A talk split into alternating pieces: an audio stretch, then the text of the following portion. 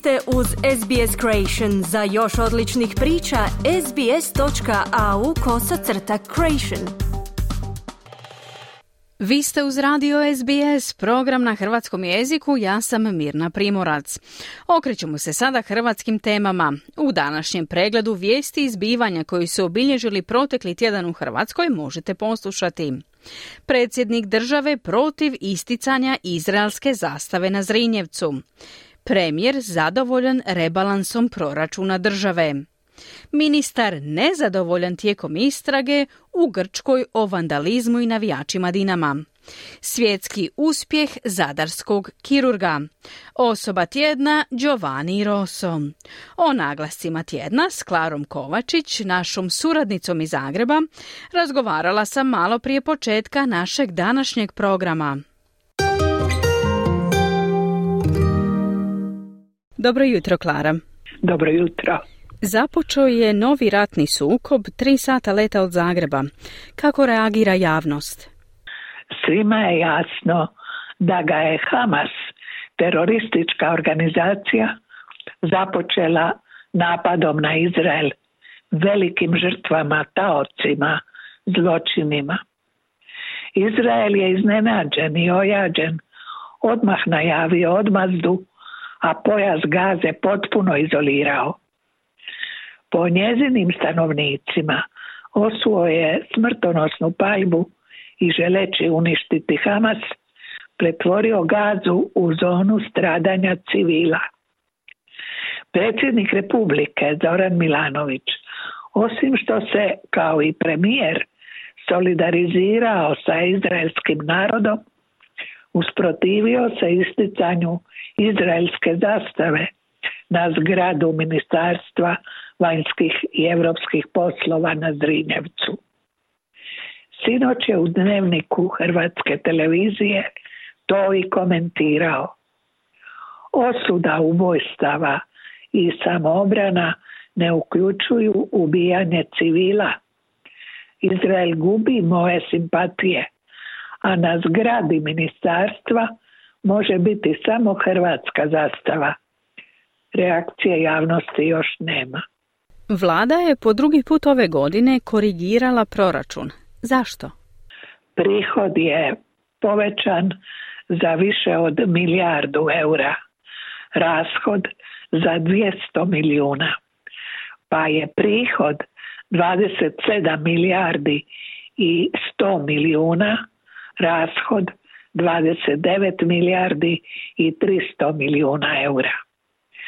To je zapravo usklađenje s porastom BDP-a od 2,8%.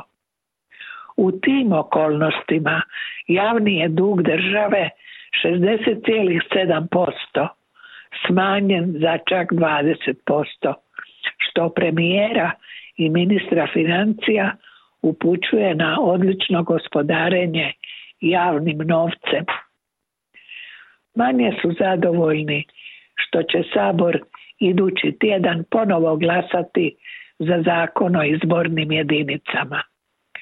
To zbog potpisa predsjednika države. Trebao ga je potpisati isti dan ili dan poslije, ne koristiti zakonski rok od sedam dana, pa ne bismo o njemu ponovo, kaže premijer.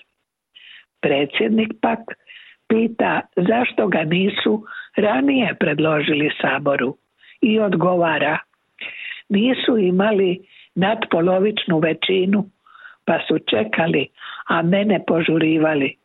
Ovo je samo mali znak nesloge vrha države, ovaj put i bez posljedica jer nema izbora, pa se sve svelo na svađu i predbacivanja bez pravnih posljedica, osim činjenice da od 1. listopada od kako je Ustavni sud stavio izvan snage stari zakon, novoga zakona još nema.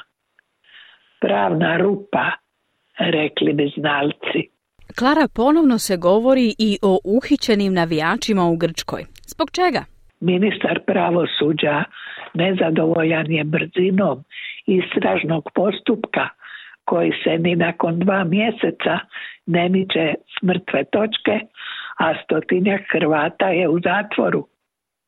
Ne zna se još s kakvom optužbom, a Grci traže još dvojicu, njihovo izručenje iz Hrvatske. Ministar će pisati grčkom ministru. Tražena izručenja su dvojmena, a cijeli proces poprima dimenzije loše vođenog istražnog postupka, pogotovo što su od pet navijačkih skupina uhićeni tek Bad Blue Boysi. Neobjavljivanje već provedene DNK analize upotpunjuje taj dojam. Iz Zadra nam dolazi sjajna vijest, zar ne? Mladi zadarski liječnik Luka Matak zadivio je svjetsku medicinu jer je usavršio operacije karcinoma maternice. Zločudni tumor operira gotovo bez reza, minimalno invazivno, zbog čega dolazi učiti od njega kirurg od svakud zapravo iz cijeloga svijeta. Ovo je svakako odlična vijest za hrvatsko zdravstvo, poznato po odljevu najsposobnijeg kadra u inozemstvo. Klara, zašto je Giovanni Rosso osoba tjedna?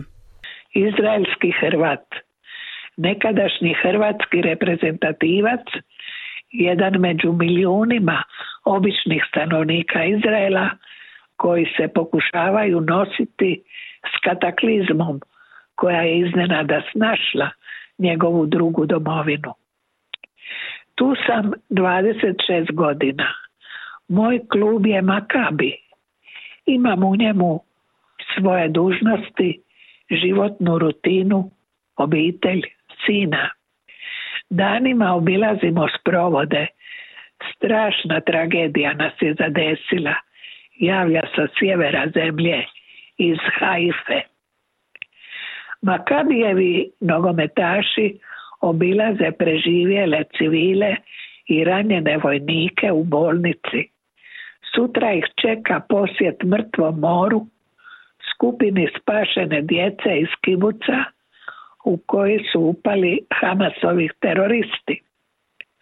Onaj nosač aviona koji je ljetos bio u Splitu, najveći ratni brod u povijesti, već je stigao ovdje ako nas Hezbolah napadne, a mi se u Hajfi zato pripremamo, riskira kao nikad prije, jer Amerikanci su pritrčali u pomoć.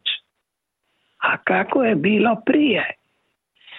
To prije mjesec dana zemlja je bila jasno podijeljena na desničare, čvrsto uz Natanjahua i ostale koji su na ulicama prosvjedovali protiv njegova pokušaja reforme pravosuđa.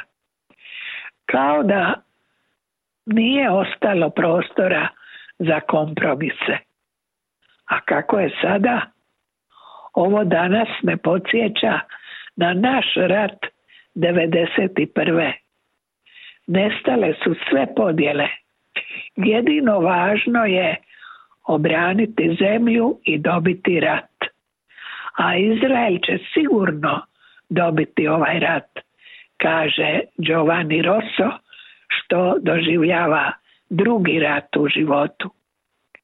Hvaranin i bivši Hajdukovac, reprezentativac, danas građanin Izraela, svojoj drugoj domovini želi tek mir i normalan život.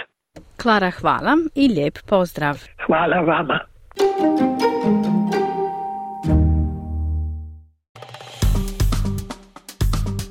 Kliknite like, podijelite, pratite SBS Creation na Facebooku.